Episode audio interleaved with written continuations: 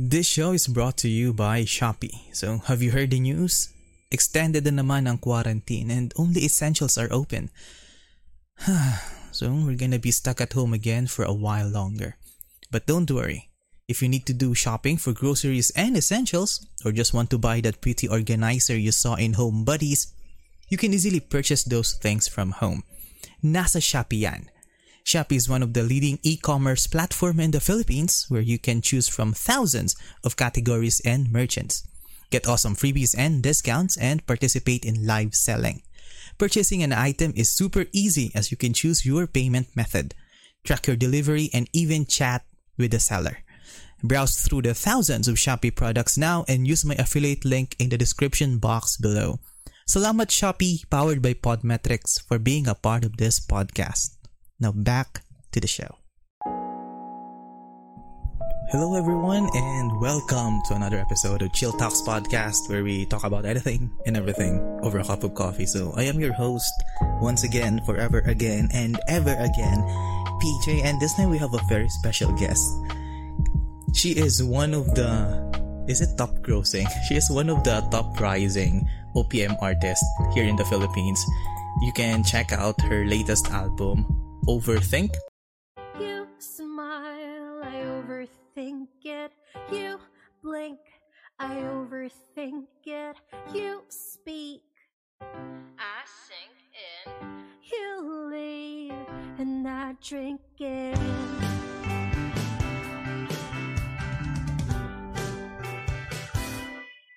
And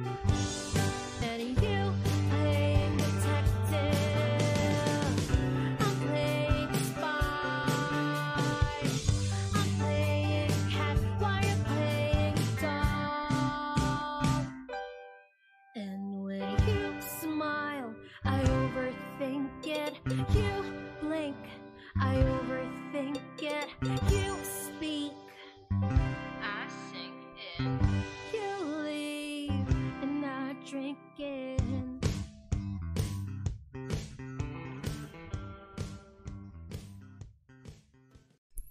on Spotify. Everything will be linked down below and she will discuss about her career, her inspirations, her challenges as well and her aspirations as a music as a musician.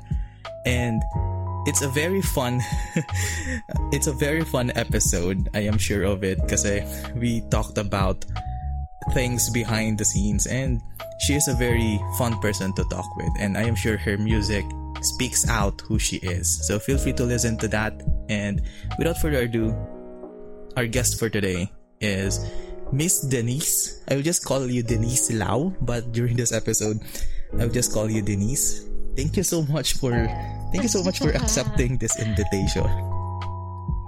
Hello, hi. I'm ready to chill. oh my god.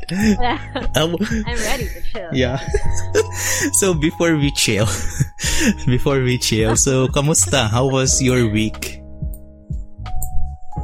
Ah, really hectic but Mhm. fun. Um, hectic but fulfilling. So, because the song is out, um, Overthink is out, like you mentioned. So I've been really busy with um, performing it online on different platforms, which is really really fun.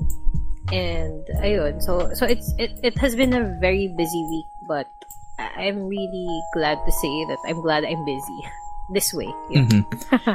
So, ito pala, I'm, I'm curious to ask this. Kasi, yung, for sure, before you release the song, napakarami mong expectations, napakarami mong doubts, napakarami mong parang overthinking, di ba? Pero, ano yung pakiramdam mo the moment that you released the song mismo na na-public na siya? Were the expectations met? Nawala ba yung anxiety mo before you released the song? How did you feel the moment na alam mong marami nang nakikinig ng pinagpaguran mong kanta?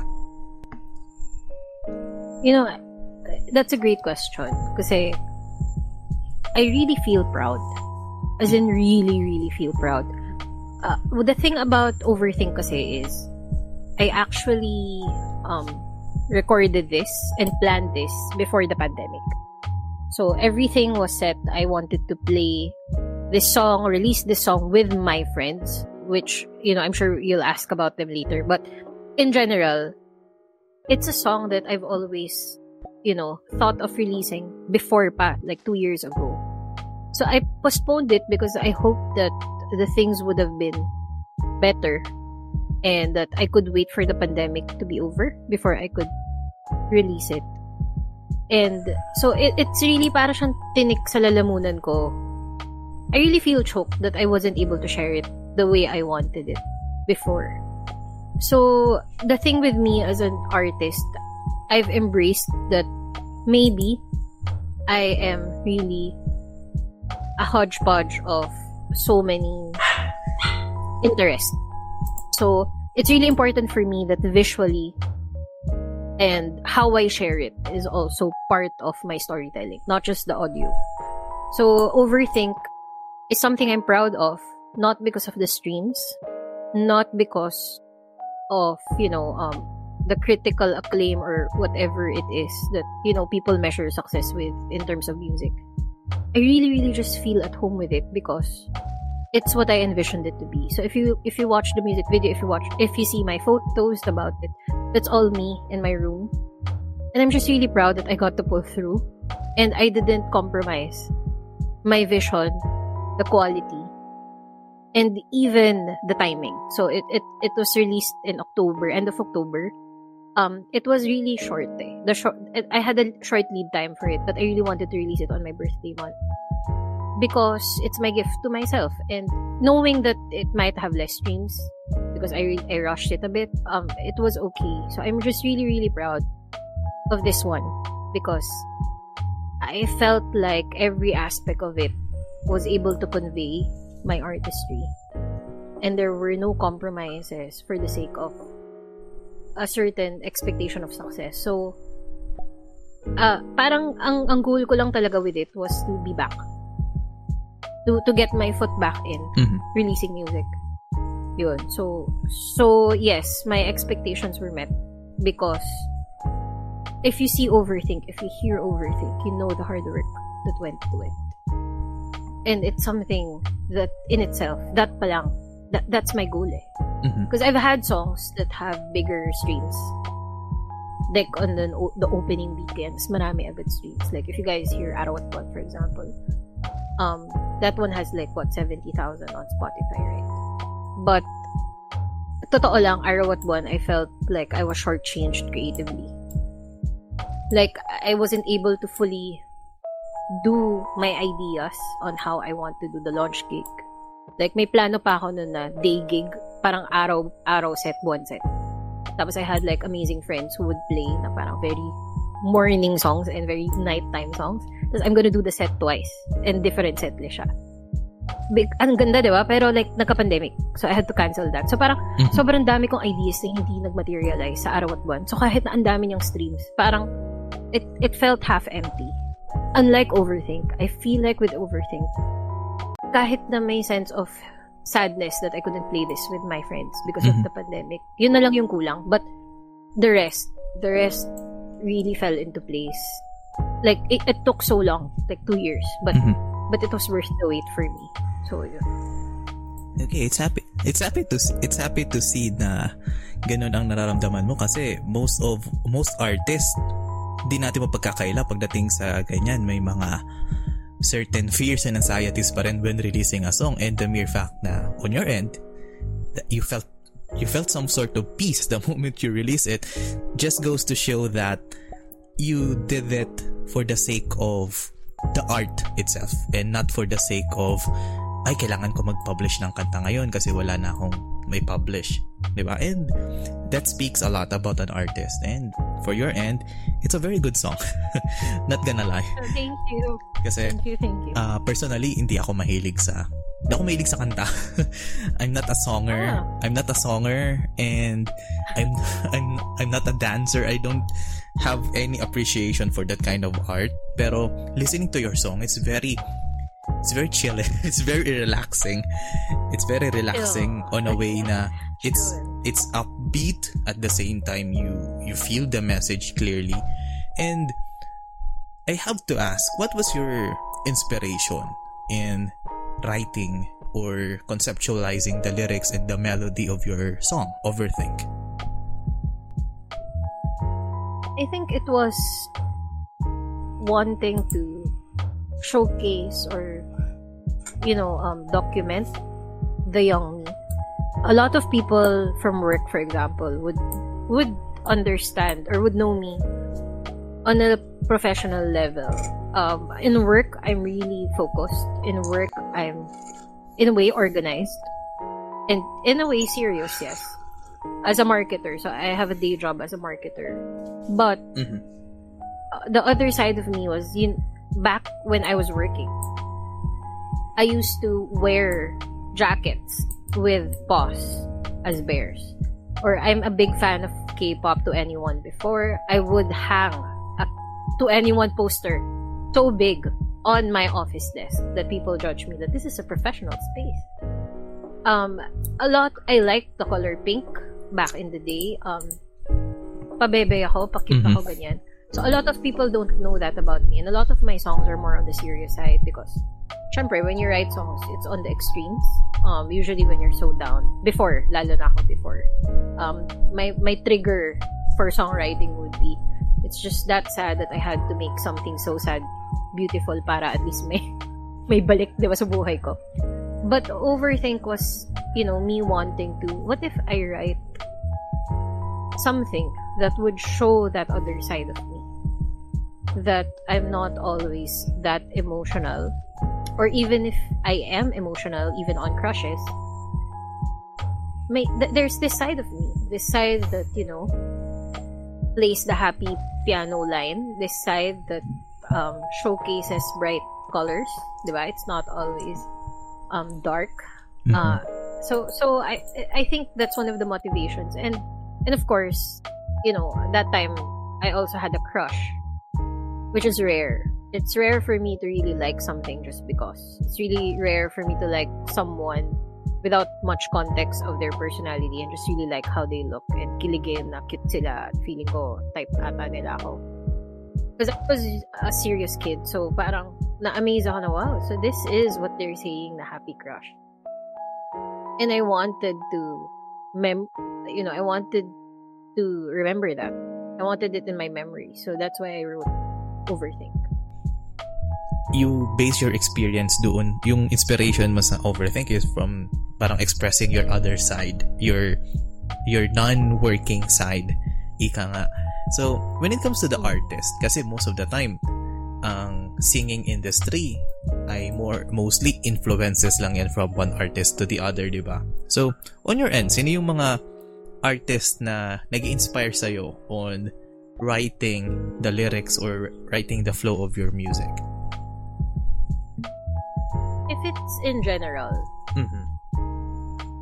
uh I have a lot of people I I look up to as artists like as a young person so this is so weird but I really really appreciated Dixie Chicks they're a country group so they have this song called Traveling Soldier nagkukwento lang sila so what they do is kasi yung song na yun parang kakantayin ko yung konting part para magets nyo lang yung lyricism ah sabi niya Two days past 18, he was waiting for a bus in his army green, sat down in a booth in a cafe there, gave his sword to a girl with a bow in her hair. Diba? Na, na, you're depicting the picture. And, and as a kid, Yes. I wasn't into reading books. I wasn't into parang reading books pressured me because I feel like compared to my sisters, I read long. Ang bagal ko. Ewan ko kung ano, parang, alam mo yung, yung sinasabi nila, yung pag nalilito ka magbasa, parang nasiskip mo yung lines, ganun. Medyo ganun ako before. So, ang bagal ko magbasa and, and people really always commented na, ang tagal mo naman tapusin yung book na yan. Parang it felt like, that kind of pushed me back away from from books. So, like hearing that song from Dixie Chicks, so I, I knew a whole story. So it was a soldier, a U.S. soldier who went to Vietnam, and then the girl waited for him, and and and every time I would listen to that, it's like going through the story all over again, like the first time. So that was one of the most iconic songs for me that shaped how stories could be shared through music in a shorter time without pressure. And and so Dixie Chicks is one of those people who I feel like siguro kasi country, 'di ba? They, they really have this knack for storytelling. So Mhm. I think they're the ones first ones that really made me feel like wow, they wrote this. Wow. It's it's it's a song uh, that's telling a story and no bu- and I finished it in 3 minutes just like everybody else. So there's that and then I could name a million artists like even in K-pop. So so I think in terms of songwriting it's really you know the the Dixie Chicks, the Chorus, um uh alam mo yun, uh, Matchbox 20. Rob Thomas is an amazing songwriter. I love it that when you listen to Matchbox songs, you don't really understand what they're saying, but you do. Yeah. Diba? Parang they have this weird way of saying things. They, they have this weird way of phrasing their their lyrics. It's not as direct, eh, but it, it really hits home. For some reason, you you kind of are given a space to create your own story based on their words. So so their songwriting is a bit something na may gaps in between. Na parang it gives you it gives you space to make it your song. So yun, appreciate ko din yun. So yung mga things na growing up, naisip ko, ang galing siguro ng mga ng mga taon to writing songs, no? So uh, so that's one. And then in terms of singing, there's Leanne Rhymes. There are a lot of people like in theater, there's Lea Salonga. Um, so many people I listen to. So, iba-iba siya eh. Parang iba yung napapansin ko for songwriting. Mhm. Tapos iba yung na-appreciate ko for singing. And then there's K-pop. So, I Mhm. I was a big fan of 2NE1. I was a big fan of K-pop. And until today, I'm a fan of CL. And the thing about K-pop is they, di ba, it's all about packaging for them. It's it's a whole storytelling. Like, each song has a the, the thing they call concept. There's a comeback. There is there it's very ano talagang systematic and and not so kuwari sailor theme very visual. Um this song is dark, ang concept is very retro, Mhm. ang concept is nostalgia. Ganyan, 'di ba? Pati yung damit like on a visual level and I'm also True. like as a kid I used to draw a lot. I used to color, I used to and I'm a marketer now because of that ba? Because I, I like visual things. I like drawing, I like doodling. So now in terms of marketing naman, music, sharing music making music and sharing it with a visual experience now is something naman that I think heavily influenced me. Kaya all of my releases has this whole, you know, narrative around it beyond the song. So, so, ito yung mga things that I feel like I re- really respected growing up. I wouldn't say that, di ba, hello, I don't really fully sound like, you know, Dixie Chicks or Mhm. I'm a big fan of CL. She raps. My gosh, I wouldn't even dream, diba? so, if you'd ask me, music influences, pwede. Pero pwede ring music um, ethic or ar- artistic ethic. That you understand that not all songs. That, that, may thing kasi, yung binanggit mo rin kanina, na, you know, di ba you asked me, hindi ba ako nag-anxiety na walang, no, no one likes the songs, ay, the konti, yung views, ganyan, or streams Mhm. the weird thing is every time I like songs from certain artists, it's in the album song or or it's the track that had less views or the least views. Yun pa yung pinaka gusto kong song. So in that sense, 'di ba? Alam ko na. na yung mga songs na feel ko ilabas, baka konti yung market. Mhm. Kasi yung alam kong papatok, not necessarily my favorite song of mine. So may ganun ako. So parang nun pa lang, alam ko na that, that you know, there's always someone, th- there's always a song for someone else. And and that doesn't mean that you get views. Doesn't mean you you uh, alam mo yon, have less views. Doesn't mm-hmm. mean that it's a bad song or it's the worst song. So it's all because of these influences that I was really a fan of them. I listened to the whole album. So I know the reception too as a fan. I know which songs had is the number one song right now for that artist. And it's usually the next or the least song or the fifth song na nag-work. Yun yung pinaka mga gusto ko of these artists. Which tells a lot. Which also helped me, siguro, have less expectations. So, mahirap ipin yung musical influences. in terms of sound. Okay. So, but in terms of siguro being exposed to different forms of storytelling Mhm.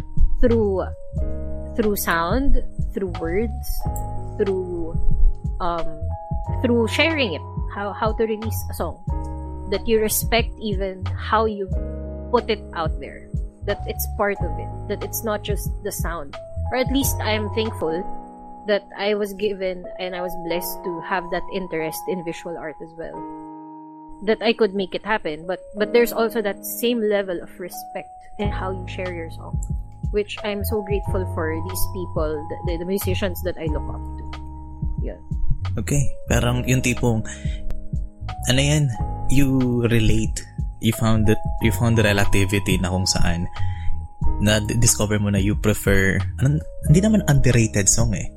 Yung, you, you prefer yung hindi mainstream na, not mga kanta. Nagkataon. Oo, nata- Oo. natataon. Kasi sometimes, yun nga, most people take inspiration sa mga mainstream songs, mainstream medias, but sometimes if you go beyond the mainstream, you will hear a lot of mas- masterpieces, di ba?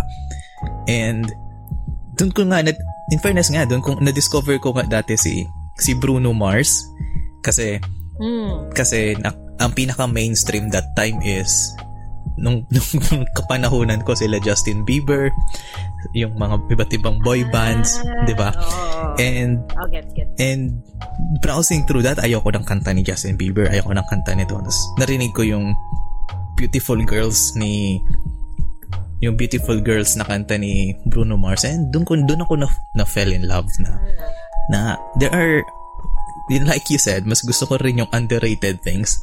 Kasi, alam mo yun, parang, it, it kind of ref- reflects din kung ano yung ba, pref, yung preferences ko sa story. Sometimes, hindi ko prefer yung main character. Minsan, mas gusto ko pa yung mga side characters in certain animes or in certain stories. Kasi, Mm. diba, it's a given na, okay, that's the main song. Many people will like that. So, I'm looking for something more. And, based on your answer, that's what you did. So, yeah, I think I can, it's very relatable to most of us. Siyem- oh. Diba? Siyempre, siyempre I, I do like mainstream songs naman. Pero siguro yung mga moment lang na, yun nga, tumatak sa akin. Yung mga specific song Yes. life-changing, nagkataon. Yes. It's not the main track, di ba? But, Yes. alam mo yun, parang, di ba, interesting lang siya for me. Kasi given na siya eh. Given na siya. Since nasa main track siya, given na siyang maganda talaga, Mm. papatok talaga, di ba? It's expected, Mm. ika nga. So, I have this question I wanted to ask you as a professional singer or as an expert in the singing industry. Kasi, I listened to countless interviews before our episode. Nakikinig ako ng mga artists na nagsasabi ang inspiration nila dati is si, like you said, si Lea Salonga, The Beatles, Taylor Swift, Ed Sheeran, tapos yung yung mga ibang mga artists, Backstreet Boys, mga lumang country singers din. And I realized that and I realized something most of the current artists ngayon, ang inspiration nila is yung mga artists from previous generations. As in, bihira ako makarinig ng artist na ang inspiration nila is modern singer. You can hear once or twice like let's say si Taylor Swift, si Ed Sheeran, but those are some those are just very common 'di ba sa current generation. Pero why do you think most artists take inspiration sa mga kanta ng early 90s, early 80s compared sa mga kanta ngayong 2000s. Compared sa kanta ng 2010, ng 2011, bakit hindi ginawa ng inspiration yung kanta na nirelease ng 2009 pero mas kinuha ng kinuhaan ng inspiration yung tugtog noong 1980s. So as an artist, why do you think may mga ganong hindi naman distortion. Kahit mga, bakit ganun ang mindset ng most artists when it comes to inspiration sa music? So, siguro many reasons. One that I could immediately think of. Kasi syempre ako I also answered like a, like older artists, diba? Mhm. Is because maybe childhood really plays a big role. So, like, alam mo yung, yung notion that first love never dies? Yeah. And iba yung impact sa'yo ng first love, puppy love, or the first time you eat a fried egg. Sorry ako for me. oh my gosh, ang sarap ng fried egg. Eh, kasi bawal ako growing up eh. Mm-mm. So, the first time ko siya na-try at 8 years old, grabe, runny, sunny side up eggs.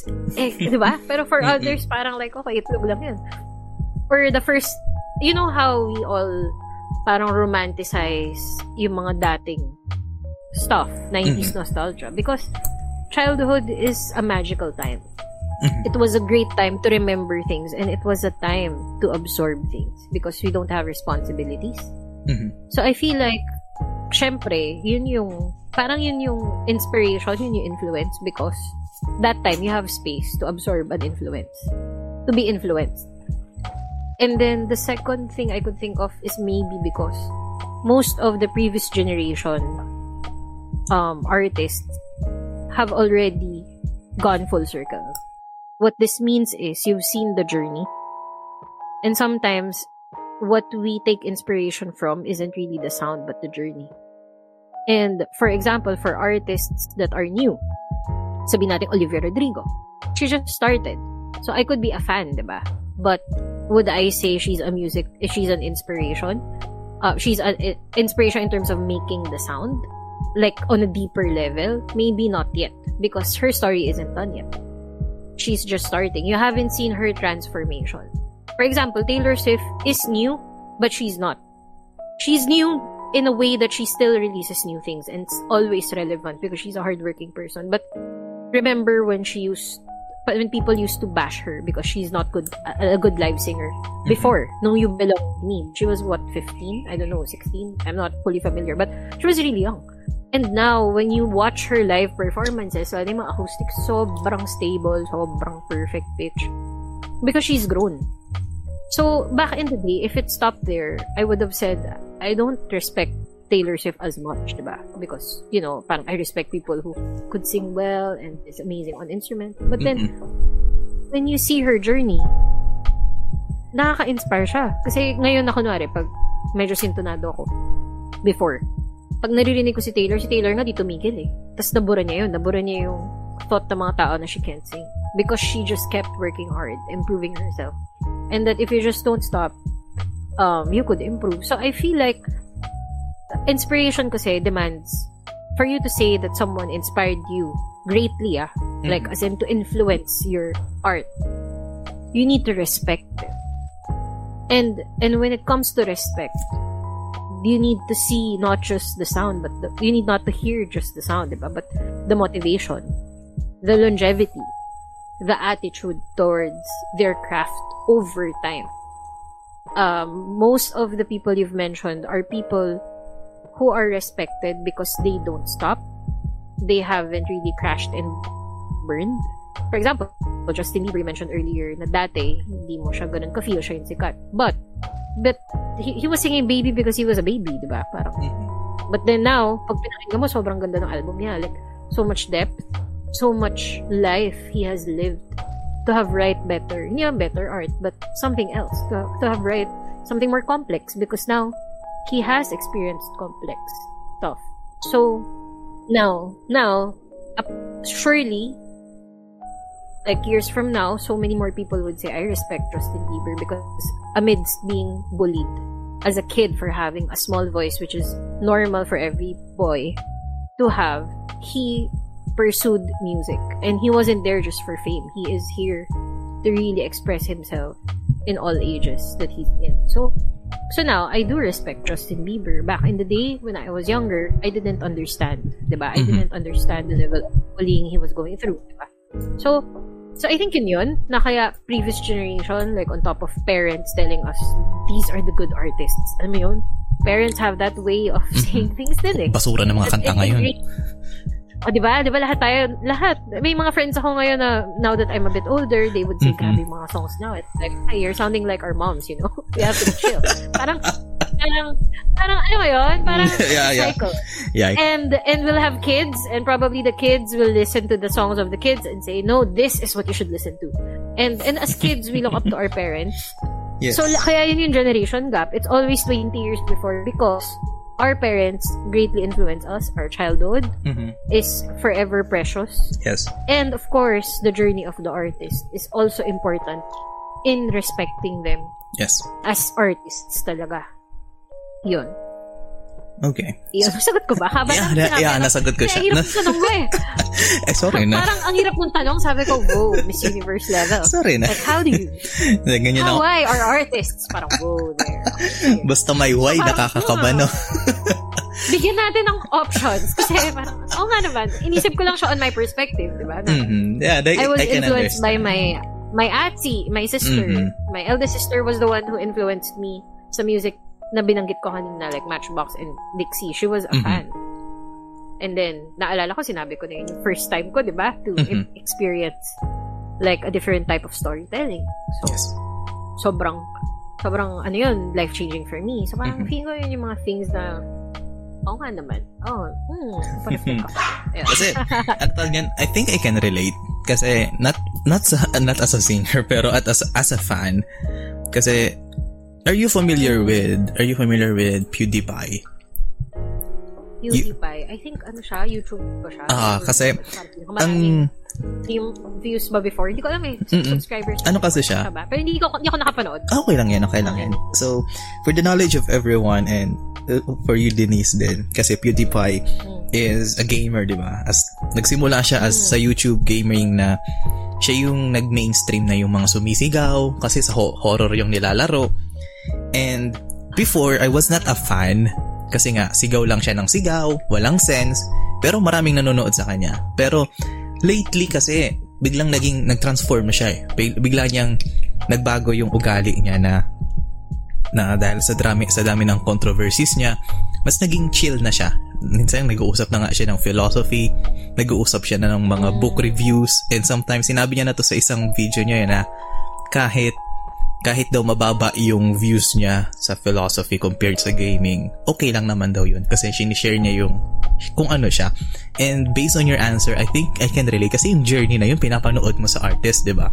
You appreciate hindi yung gawa ng artist, pero kung ano yung pinagdaanan ng artist para ma-produce yung kung ano na sila ngayon. Parang on your part, nakaka-proud na ito yung sinusundan mo tapos you see their growth, you see them not give up. Kaya dun, dun ka rin na push na huwag ka rin mag-give up sa mga ginagawa mo. And like you said, you just have to keep going. Just have to keep doing things. Di ba? And yeah, pang Miss Universe talaga ang sagot mo. And it can be it, it's relatable. Yun yun ang yun ang minsan na challenge din. I think I will sound like my an older generation kasi parang yun yung nakikita kong lack ng ibang modern songs which is the relate relatability with the listeners, 'di ba?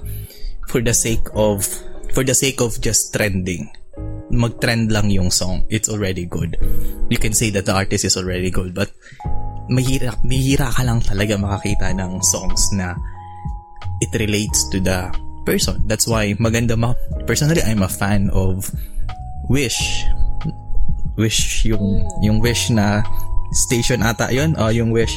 Oh, Wish Bus. Yes. Ah, ah, yung Wish Feature Bus. lot Yeah, that's New artist. yeah. I think na feature ka din doon. Ah, oo, they played my song Mm, there. Like, I diba? really love the Wish team.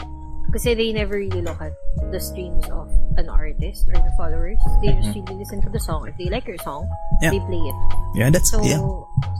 wala Exactly. silang masyado. For me, I feel like wala naman silang, at least with my experience, um, Mhm. wala naman din akong kakilala sa Wish, di ba? I just really email and, and they always respond so cour- uh, courteously and kindly and generously to me Mhm. and really give me a chance to share. So I do agree that Wish is a great avenue or platform. The reason why they're also successful is they really feature amazing artists Yes. and a good variety Yes. of genres. Yes, iba't ibang genre. Kahit nga si ano, I think previously narinig ko si Pash Pash na feature sa Wish eh.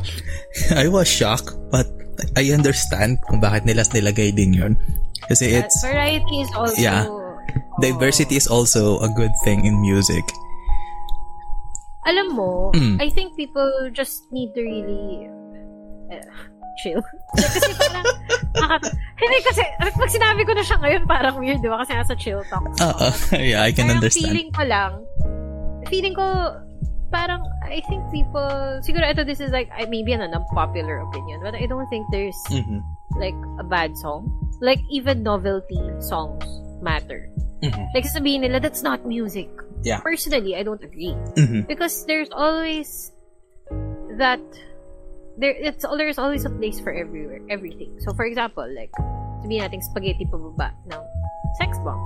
Used to be when I was young, parang in my head, ano ba to? Like they're they're they're doing bad, eh di ba bad music, but parang like not my cup of tea, diba? And I Mhm. feel like it wasn't needed. But growing up, it nakakaaliw. Ngayon, na I'm older. parang, parang like, okay, generation ko yan. Like, weird kami, pero like, nakakatawa, diba? Naging proud, naging pero proud ka dati- na, no? Naging proud na ako. Kasi, ngayon, hindi ko naman masasabing, like, that's the music you should be making, my child, pag tumanda na ako. Oo. Kumain ng spaghetti. Pero, pero kung gusto niya gumawa ng spaghetti pagbaba, eh di, kung yun yung bet niya sa buhay, magpapasaya sa kanya. Mm-mm. Kung makakapagpatawa siya ng mga tao, True, true. why not, di ba? Yes, So, I, I agree. feel like, alam mo yon and, um, I think, uh, people should also, both ways yan, people should stop judging a song based on their streams, meaning, only songs with a lot of streams are good songs. Also, people should also focus on the song.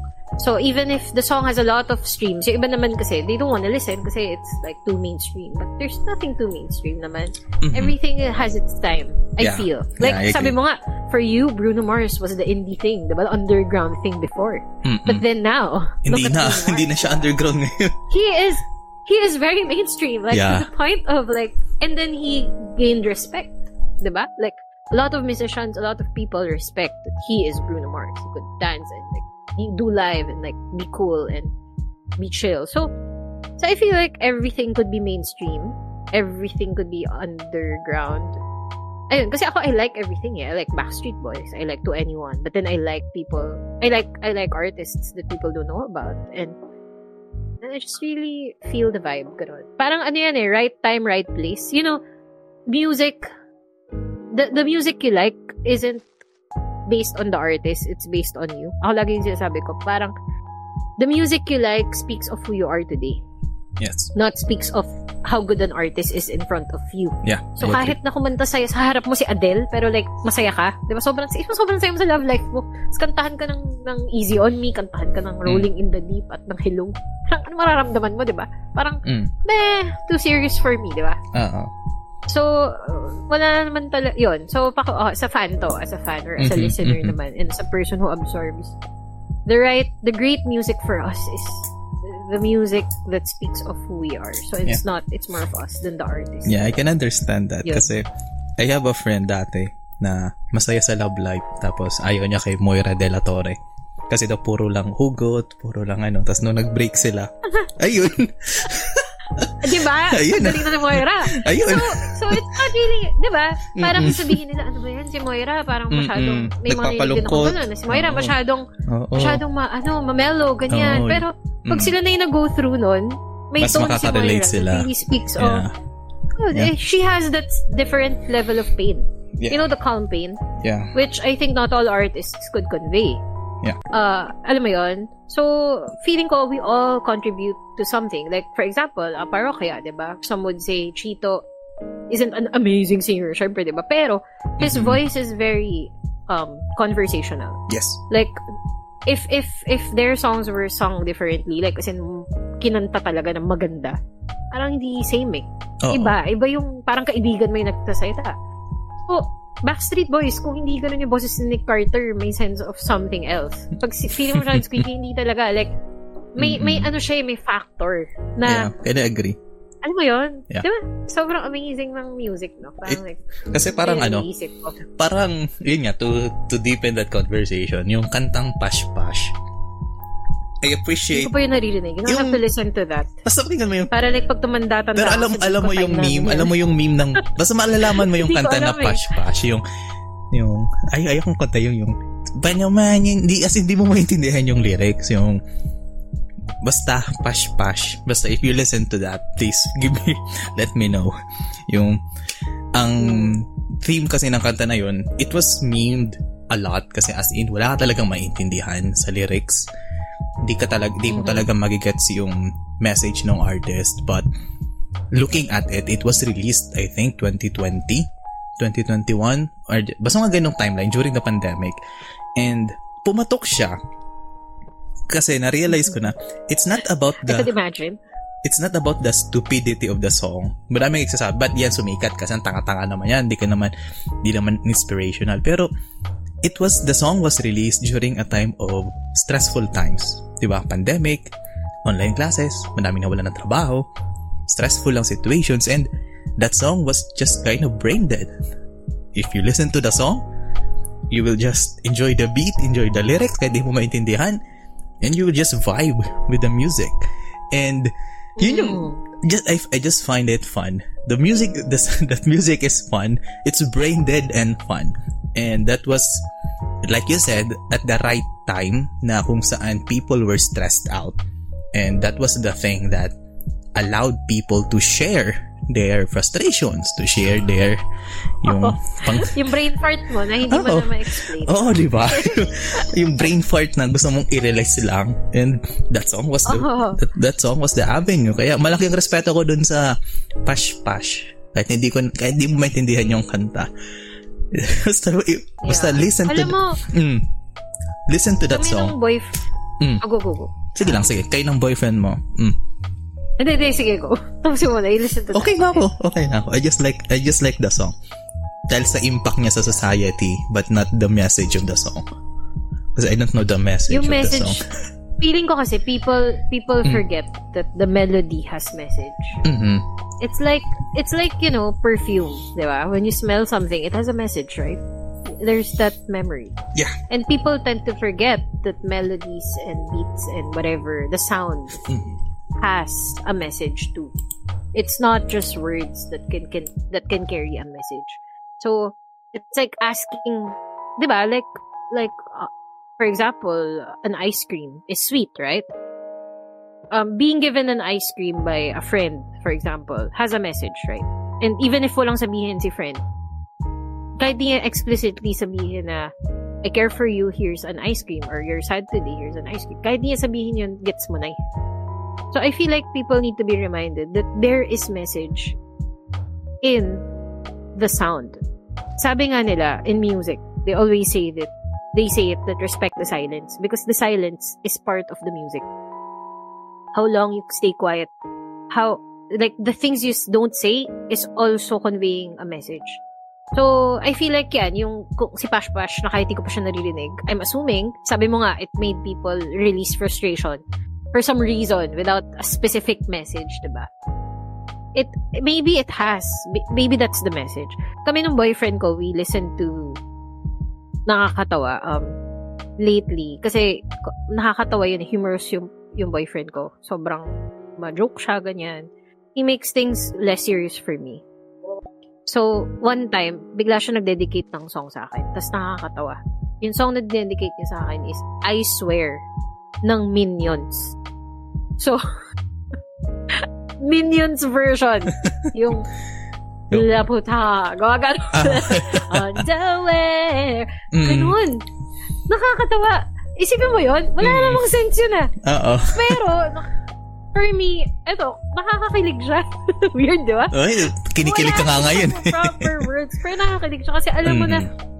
alam mo yun, sinasabi yung mahal ka niya in a way na hindi niya sinabi. Mhm. Na, na, na nakakatawang way. Kasi yun yung kailangan mo pagmamahal. A minions, I swear, kind of love.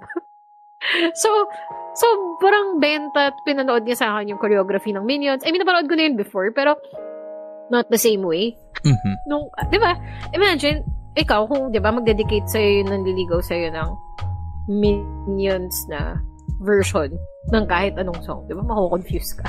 Oo nga. ano sinasabi ko? Hmm. Pero may sinasabi ka. Nga. May sinasabi Sasagutin ka. ko pa ba to? So, sobrang, feeling ko ka, oh, di ba? Pero kami, gets niya eh, yung Ah. pagod ko. Yung parang, Yeah. we just really need to loosen up because Yeah. We, that time that. we were renovating my room for, Mhm. to shoot for the music video. Uh, we were doing things na nakakapagod na talaga as in physically, mentally, emotionally. So, you know, that song to be dedicated to me.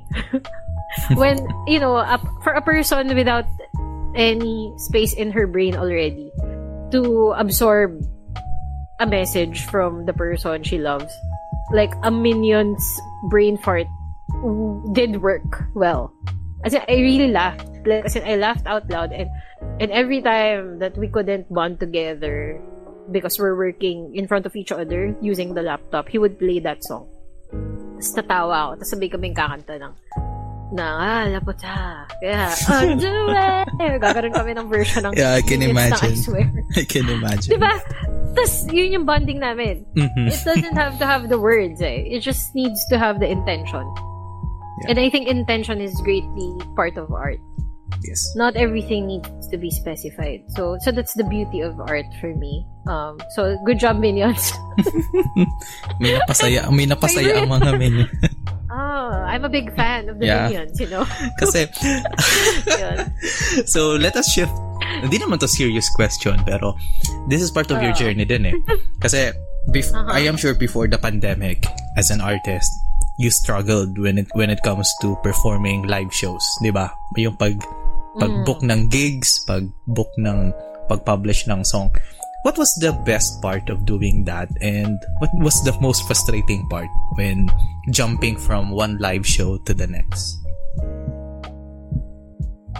Siguro, I feel like I'm not in the position to siguro fully talk about it kasi I've Mhm. met um, musicians who really do it for a living full time.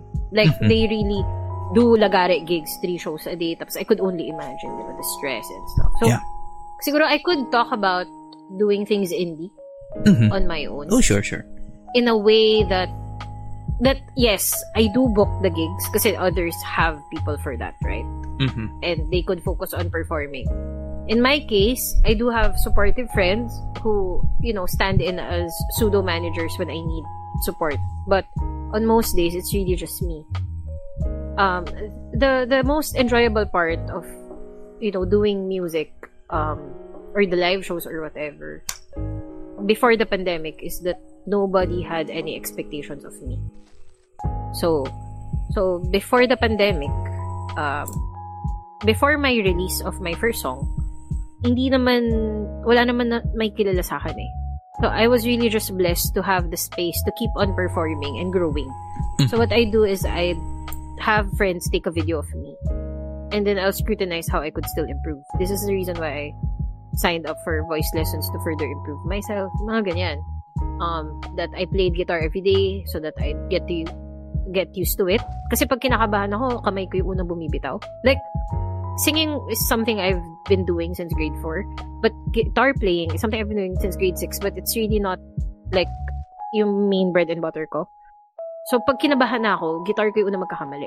Hindi siya muscle memory for me. So, I really had to play it every day so that we'd have a, I'd have a relationship with my guitar. So, yung mga ganun, yun yung medyo, yun yung weird na enjoyable yun, no? Kasi pressure siya. Pero, enjoyable siya kasi I had the time to grow. I had the time to make mistakes, ganyan.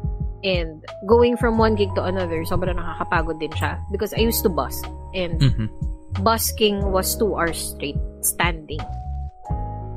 And it's it was really hard.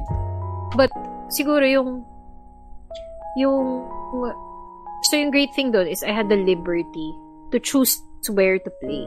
I had the space and alam mo yon, the choice what to share kasi I'm not signed with any label, I'm not alam mo yun, so I could choose what I feel that day. I'm not bound to sing specific songs because people expect me to to Mhm. sing them.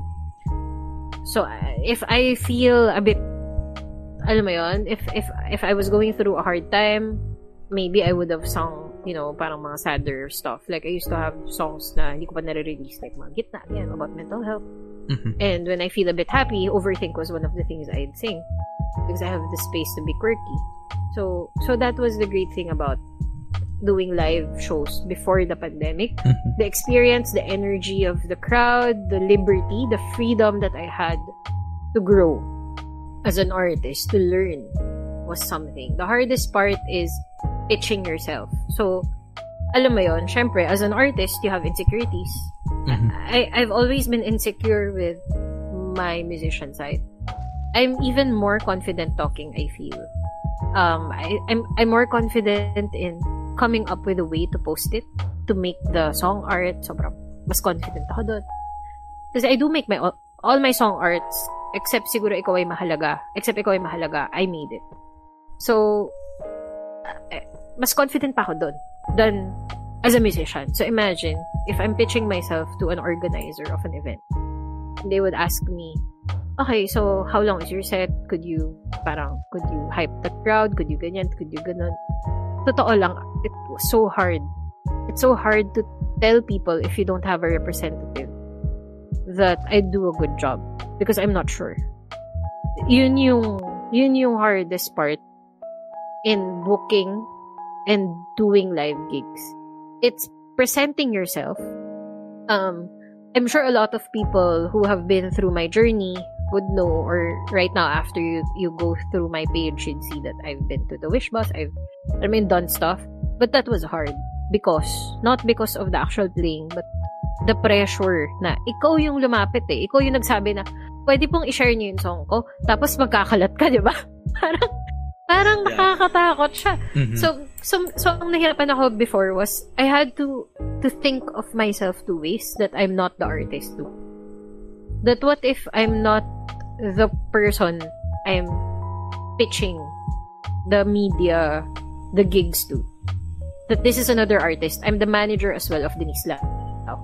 So that's the only way I could pitch myself and then figure it out later. But a lot of times I'm delayed internally because of self-doubt.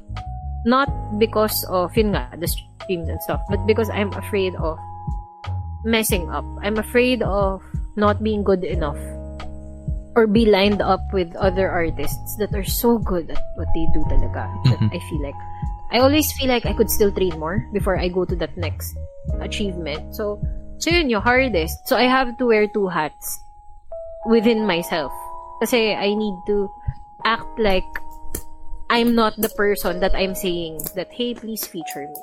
Please um, give my song a chance. Because they would ask me now, okay, could you perform this live well? And then now I'd freeze, diba? So I have to think, yes, diba? Yung default. But then, at, at night, my friends would know this. I'd practice till 4 a.m. I'd panic in a way because, shocks, diba? I just pitched myself to Wish. Could I really play this? um, could I really play this alone? Mm-hmm. Or that time with my band? Do i we have enough time to practice as a band, diba? Mm-hmm. So, so yun. Ako for me, yun yung medyo mahirap na part when it comes to live performance with the stage that I'm in. Me as a person. Okay. Okay. That's, I can, I can, that's what I feel. I think I can understand that frustration din kasi minsan may mga times na hindi mo talaga kaya ma-convey kung ano yung gusto mong sabihin talaga, di ba? And it's a good thing that you have friends that can help you with that. Yes. Tapos ito pala, ito, I, I have I have this, hindi naman unique question. This is not a unique question. Pero, what was the most memorable compliment or criticism na na-receive mo in as a as an artist? Mm. Mm. Pwede pang compliment not in word Or oh, pwede, pwede, pwede. Tatlong, pwede. tatlong compliment na hindi na mem na hindi ko siguro makakalimutan. Mm-hmm. Sige lang. Siguro one one is nagbabask ako. Tapos there was this staff ng isang massage chair company sa mall. So nasa mall ako nagbabask ako yan. Tapos daan siya ng daan. As in, tumitingin siya, dadaan siya, lalapit siya dun sa guitar case ko. As if maghuhulog siya. Tapos hindi siya naghuhulog. Bumabalik siya. Parang, parang medyo weird, di ba? Tapos, as in, for 30 minutes, balik lang siya ng balik. Tapos, mm-hmm. biglang, for those who don't know Busking, it's, alam mo yung mga nakikita yun sa mall, or sa streets na nagpa-play, mm-hmm. tapos for tips, yun. So, so I used to do that. Parang, uh, paglapit niya, naghulog siya ng 10 pesos. Tapos, nagets ko. Kasi before that, people were putting 50 pesos, 100. Tapos parang feeling ko, gusto niya talaga akong itip. Kasi na-enjoy niya talaga. Mm-hmm. Pero nahihiya siyang sabihin na 10 pesos lang yung meron ako. Mm-hmm. So, nag-stick around talaga siya. Tapos, bumabuelo talaga siya kung paano niya mabibigay sa akin.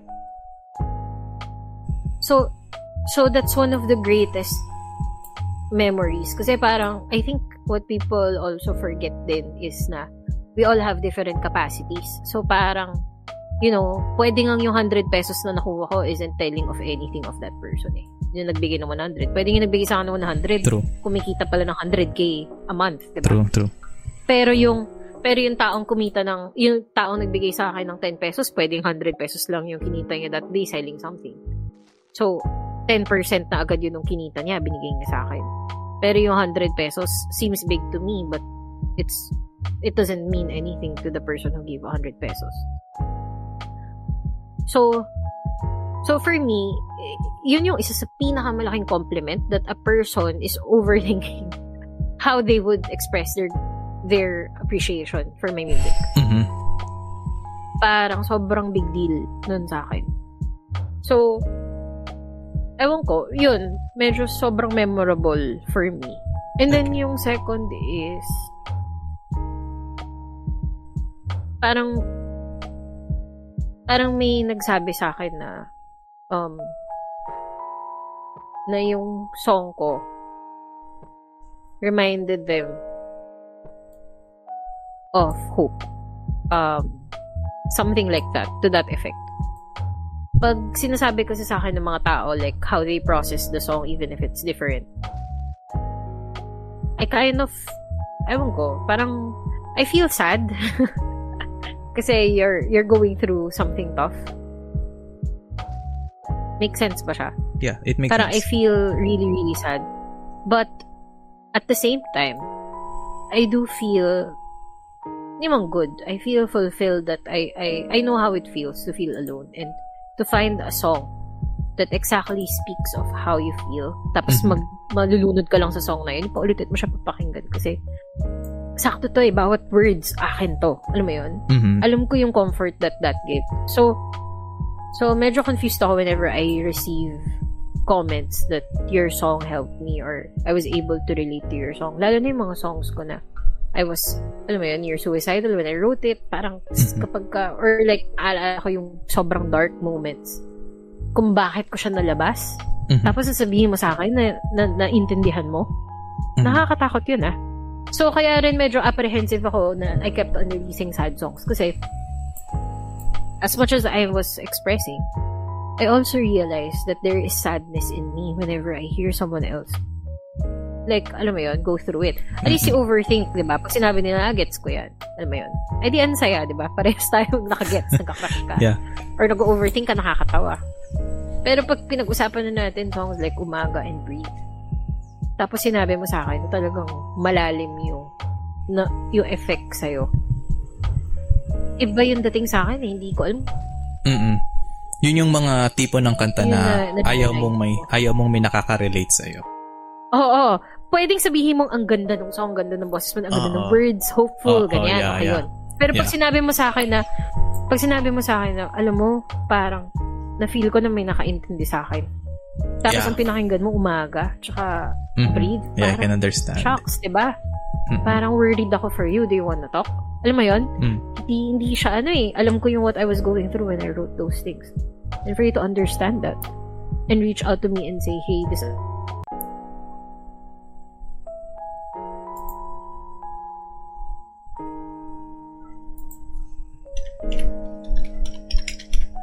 of compliment and ano. Parang naputol ka. Eh, Len. So, Doon yun, sa um, doon ay, sa sorry, part sorry. doon sa part ng may nakaka-relate sa iyo. So, ayun. So, hindi ko alam if, ay, personally, hindi ko alam if it's a compliment whenever someone tells me that they, they deeply feel the song. But I think you should take it as a compliment kasi I've been through that situation na I can relate to a song kasi pinagdadaanan ako ng ganun. Parang it, the song serves as my parang comfort zone ko in that emotion. Yung tipong hindi niya naman na hindi niya naman ini-enforce yung negative thoughts ko but it gives me an outlet para yung negativity ko doon ko lang marirelease sa song and I can still continue with my life. So I think yeah, I think you should take that as a compliment. Thank you. Yun. Diba? But So, yun. So, mm.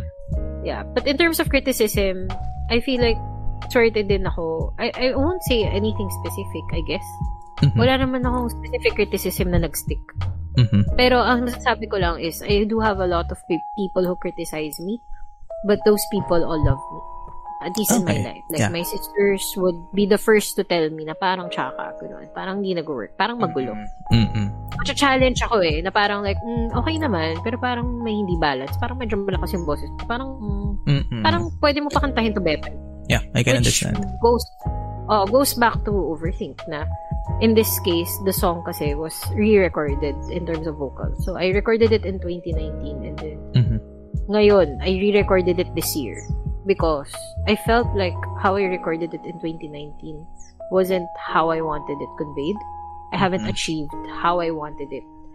And what fueled me to redo the vocals, the vocals lang, for the song this year is that because people around me were very honest that ah, I think I like the acoustic version better kasi parang mas sweet siya, mas Okay. mas quirky than yung una kong recording. So, mga ganun, parang swerte lang ako that I have people who love me, that criticize me bluntly and Yeah. don't beat around the bush. Yeah, mas okay, mas okay nga yung ganun eh. Mas alam mo yung dapat talaga. At least, all of your compliments are good. Kasi, alam mo ba yung weirdest compliment na, na nakuha ko sa akin sa podcast? Ano? Sabi sa akin, may nag-comment, may nag-message sa akin. Sabi niya, um, sabi niya, I love your episodes ngayon. Tapos, sabi, sabi niya, alam, alam mo ba ang boses mo ay para kang drug dealer sa kanto na hindi mo matatanggihan.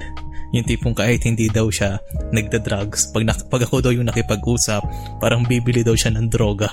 Sabi ko, Oh my gosh! I, I don't know how to take, I don't know how to accept that compliment. That, I, I think na-receive ko siya last week and nung nabasa ko yun, tawa ko ng tawa. Kasi this oras na ng gabi, na-receive ko yun.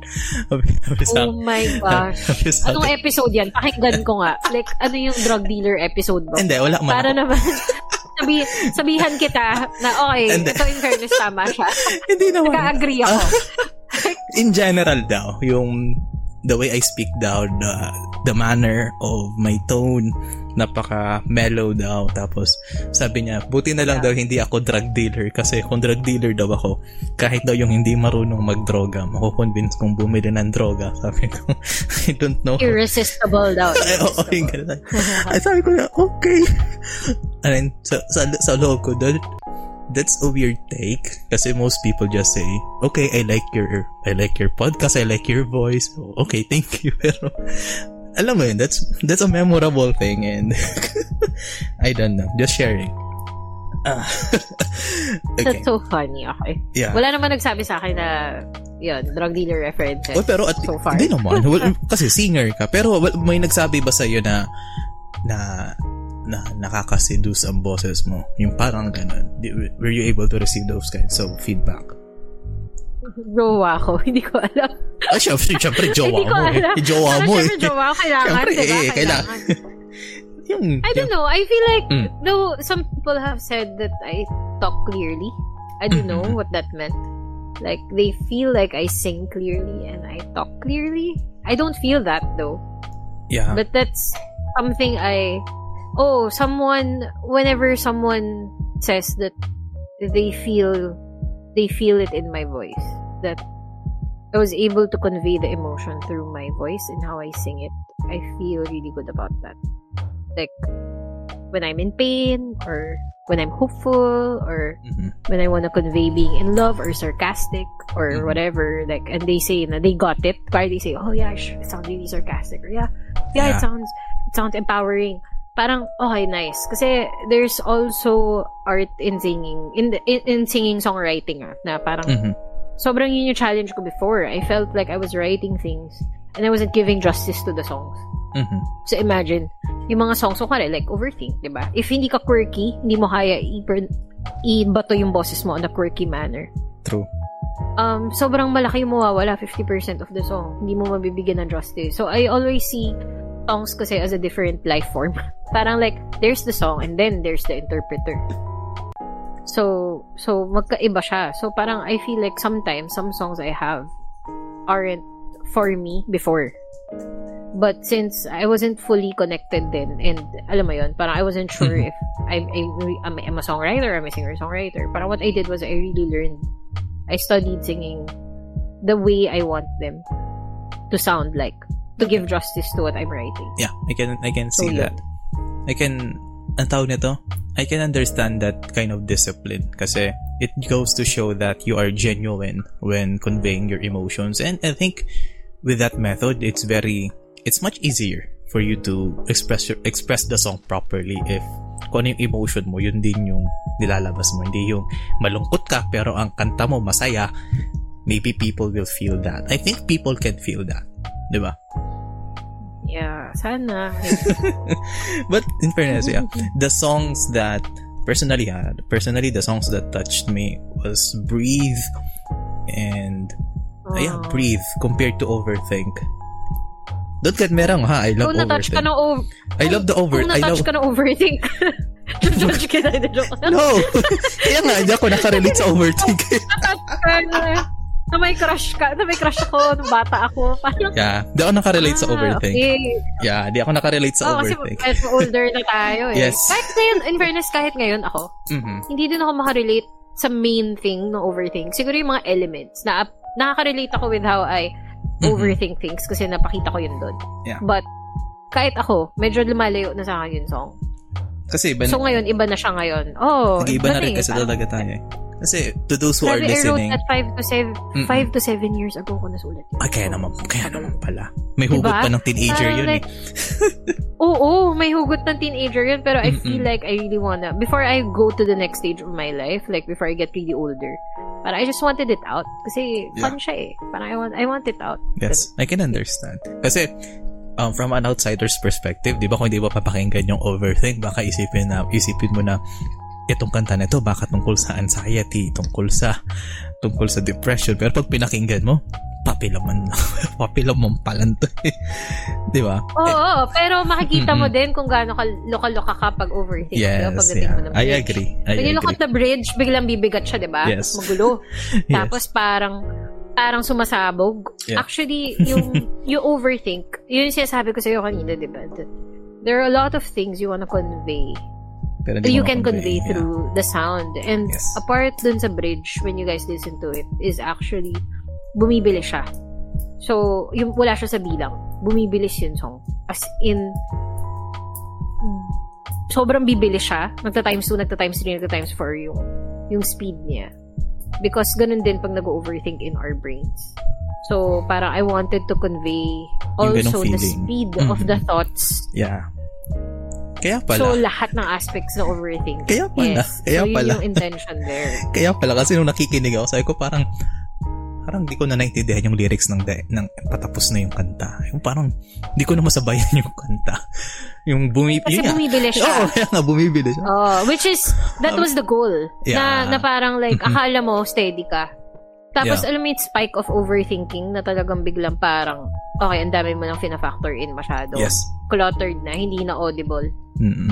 No. Yun yun. Yun yung goal. Okay. So, sadya siya na biglang bibigat, biglang parang ibang genre, biglang parang Kaya ang dami nangyayari. Mm-mm. Kasi nung, upon hearing that, upon hearing your explanation to that, parang, mas lalo ko na-appreciate yung kanta mong Breathe. Kasi nga, like I said, parang binigyan ako ng Breathe, yung song mo na Breathe na, parang breathing room, a place for me to stop. After mo mag-overthink, you have to breathe para, you know, to compose yourself. And, yun, yun yung appeal sa akin ng kanta, na breathe. So, that's why, that's what, Actually, breathe, breathe Mhm. is an inspiration from my me learning meditation through therapy. ah, ngayon naman pala. So That's why it's, Yeah. yeah. it's my it's my it's my antidote to the poison of overthinking. Yeah. So yes, you are right about So- that. The so- two sides of me. Yeah, so, So, to, to those who are listening, after you listen to the song Overthink, the link for Breathe is also there para kung na-stress kayo sa kung na-hyper kayo sa overthink. it's your downer. Downer nyo yung Breathe. And it's a very good song. Uh, It's a very relaxing warm song. up. Warm up after your hit workout. Ah, ah, kung sa kung sa like Zoom, slow down. Ano, cool down. cool down yan eh. Ah, Kung sa Zumba, down. cool down yan eh.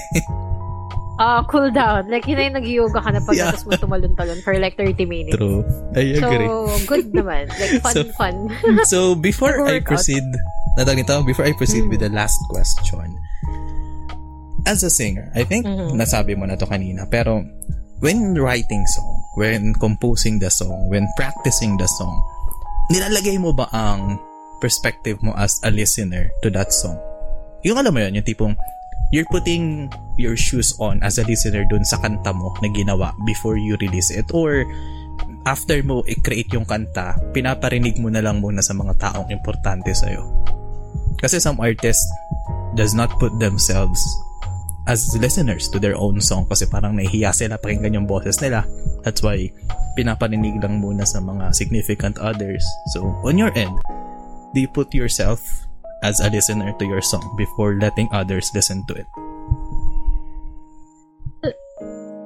Di ko sure if I fully understood the question, but Mhm. if I'm interpreting the question two ways, yun na naman ako sa two ways. See, I'm an overthinker. Like, ano kaya to? Five versions of the question. Um, una is, I do put myself as a listener because I have to enjoy my music. Two. Like, I'm the one who is the first audience of my song. So, if I really don't find any charm in it, then how could I perform it, diba? But I do this not in service of others most of the time. Number two is it really depends on the intention of my song. Mhm. So, for example, why did I write this song?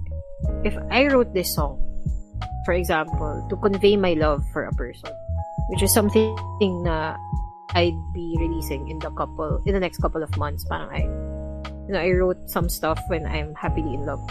Um, then I would factor in what, for example, the my partner would think of the song. Would he understand this? Would would it would it be something that you know the person would understand, appreciate, get?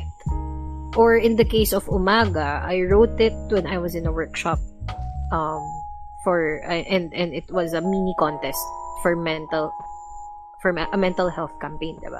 So I had to when you listen to Umaga, it's it's easily understandable but it still has me in it. So I had to factor in if other people would get the message because now I'm writing not for myself but to convey a specific message. Alam mo yun, ganon. Yeah. But for example, for overthink, I, I would just really wanted to to release the happy hormones that I have or araw at buwan was just really me you know trying trying out writing Filipino and just you know putting on paper what I was going through the insecurities of one-sided love parang it was just about me so I don't really care about other people like for araw at buwan for example I've heard amazing musicians comment that I could make it catchier that I could add hook lines there but I felt like no the intention was really for me just to really put down on paper what I was going through and that's it. And, and, and I'm not gonna adjust that for listeners, but for bigger purposes, like ikaw ay mahalaga. When when Asel and I wrote that song, I had to think of the point. So the point was to teach people children's rights that that it's that children's rights, for example, is a conversation between an adult and the child. So it needs to be easily understandable by children as well on many parts, or, at least the important parts of the song. So now I have to think: Would a child get this, or would a child can a child sing with this? Diba? So now I'm looking at an audience. So, so I feel like the question always before we do anything, for that matter, not just with music, is what is the intention, and then from there decide which voices matter. So per song, I really each song had a different process. Each song had a different set of voices that matter. So who do I serve? Am I serving myself? If yes, then I don't need opinions from others. But if I'm serving a person, I'm dedicating. I'm I'm conveying an advocacy. I am shedding light on a topic, then now it's more than about me. I am just an instrument or my story is just one of the many that I need to convey in that song. So, so, yun, I, I do put myself as an audience because yun nga, number one, I need to love my own song. So, yun naman lagi. I, I would also never compromise putting music out that I don't believe in. So, the priority is always that I like the song. And then, how else could others understand it better? Diba? If the intention or the objective of writing it was to serve a bigger purpose. So, yun. I think that is the answer to the very complex question. And you answered it. You answered it well. Sorry ha. Tama ba siya? Sorry ha. Hindi, Oh, okay. yun. Like, Hindi, hindi ko okay. sure eh. Hindi, okay lang. ito, it's no overthink ko. So this is like, You answered this is it. an exercise of me overthinking each question by, by TJ and trying Nah. to chill while doing it. Nah, you answered the question How well. I? Maybe I think it's my form of questioning. Sorry, ganito kasi ako magtanong if I am interested dun sa tao, interested ako sa topic. I I ask parang questions beyond the beyond the things that are obvious sa tao. So So Yeah, it's okay. I had fun. yeah, and this is this will be my last question and this will be very easy. I think I think Mm-hmm. and kasi we are living in a world where anxiety, overthinking, depression is common na. Di ba? Commonly talked about. And on your end as a person, do you have things that make you overthink in your decisions that causes you anxiety? And how do you overcome that? Kasi most of my listeners are still in their early 20s they're still adjusting to the world. For sure may anxiety sila. And it would be wise that someone like you who has vast experience in this kinds of field especially sa as an artist you experience a lot of anxieties you experience a lot of overthinking so how do you overcome those things As a professional overthinker. Ah, siguro, paano ba? Number one, yes. Um, I do have anxiety. I feel like when I lose control, meaning I feel that I don't know what's hap- what's gonna happen. Kunwari, wala man lang glimpse of it. I really go through anxiety. Like, you feel like things aren't working out, diba? The pandemic hit, diba? Like, alam mo yon mag-change ka ba ng plan? It really gives me anxiety. But one thing I learned from, kasi I went to therapy because it, I really had a bad time with anxiety. And, alam mo yun? And one thing I learned, diba, is meditation, as I've mentioned. And when you meditate, or when you do therapy or whatever, apparently, they always say to focus, when you're going through a panic attack, you focus on one thing. You, you, you choose a subject. Like, if it's the chips in front of you, if, if it's, um, whatever, diba? Or you listen to music and just close your eyes and just listen to the song, diba? Um, and that will calm you down. So, on a figurative sense, that's what I do now.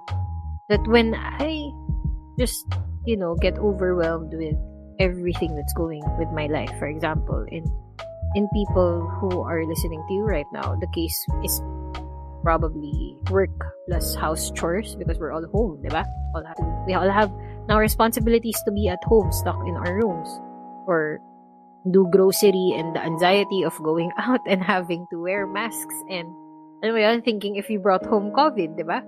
Sobrang dami. Parang when when we're trying to juggle 10 lives now, trying to make all ends meet, whether it's school, it's work.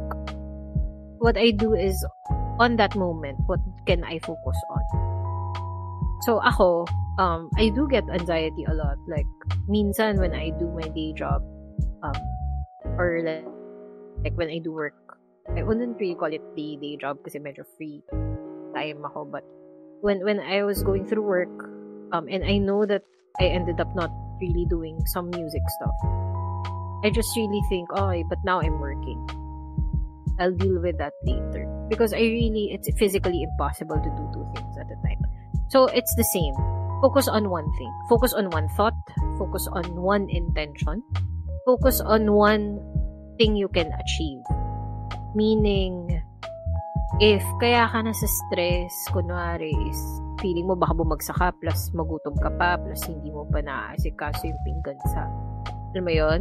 Hindi mo naman kayang mag-aral habang well, kung superwoman ka, pwede. But di mo naman super kaya all the time mag-aaral habang naghuhugas ng plato, habang nagwawalis, di ba? So, magwalis ka na muna. And then, maghugas ka ng plato. And then, siguro, forgive yourself. So, yun yung pinaka malaking natulong sa akin na mindset. Is after focusing and trying and knowing you did your best, we forgive ourselves. Merong test na pinatake sa akin before. It's called the VIA, VIA, strengths. So, ang ginagawa niya is they rank your strengths in terms of, parang sinasabi nila as people, meron ba tayong 20 to 24 strengths? Tapos, hindi nila in-identify weakness. Nagbabago-bago lang siya. Tapos ako nung time na yun, ang least strength ko was forgiveness. Sabi ko, ha? But I forgive people around me. ba? Usually parang kahit masamain masamain ka, parang for-forgive ka. Tapos ang sinabi sa akin therapist ko is, you know, forgiveness comes two ways. Do you forgive yourself? Do you forgive yourself for not being perfect? Do you forgive yourself when you don't meet your own expectations? Do you forgive yourself when you can't serve other people? And overthinking, I think, is a form of lack of self-forgiveness. Uh, yun, an- sobrang seryoso na yun. You know? Pero like, gusto ko lang, alam mo yun, parang syempre, these are life-changing lessons I learned eh, and, I feel like, Mhm. you know, if more people could hear it, diba? So, always think, forgive. And in, in, in many cases, it's also other people, diba? Parang when we hold a grudge, when we don't understand, we tend to really get angry. We tend to predict what people mean even before they finish their sentences, diba? So, parang, or we, alam mo yun? So, so feeling ko yun, self-forgiveness and forgiving others and focusing on one thing. Yun yung mga things that work for me on a deeper sense. So, saktong overthinking lang, enough for us to, alam mo yun, do well, keep on improving. Saktong overthinking lang. But, when you go beyond a certain way, we have to let go.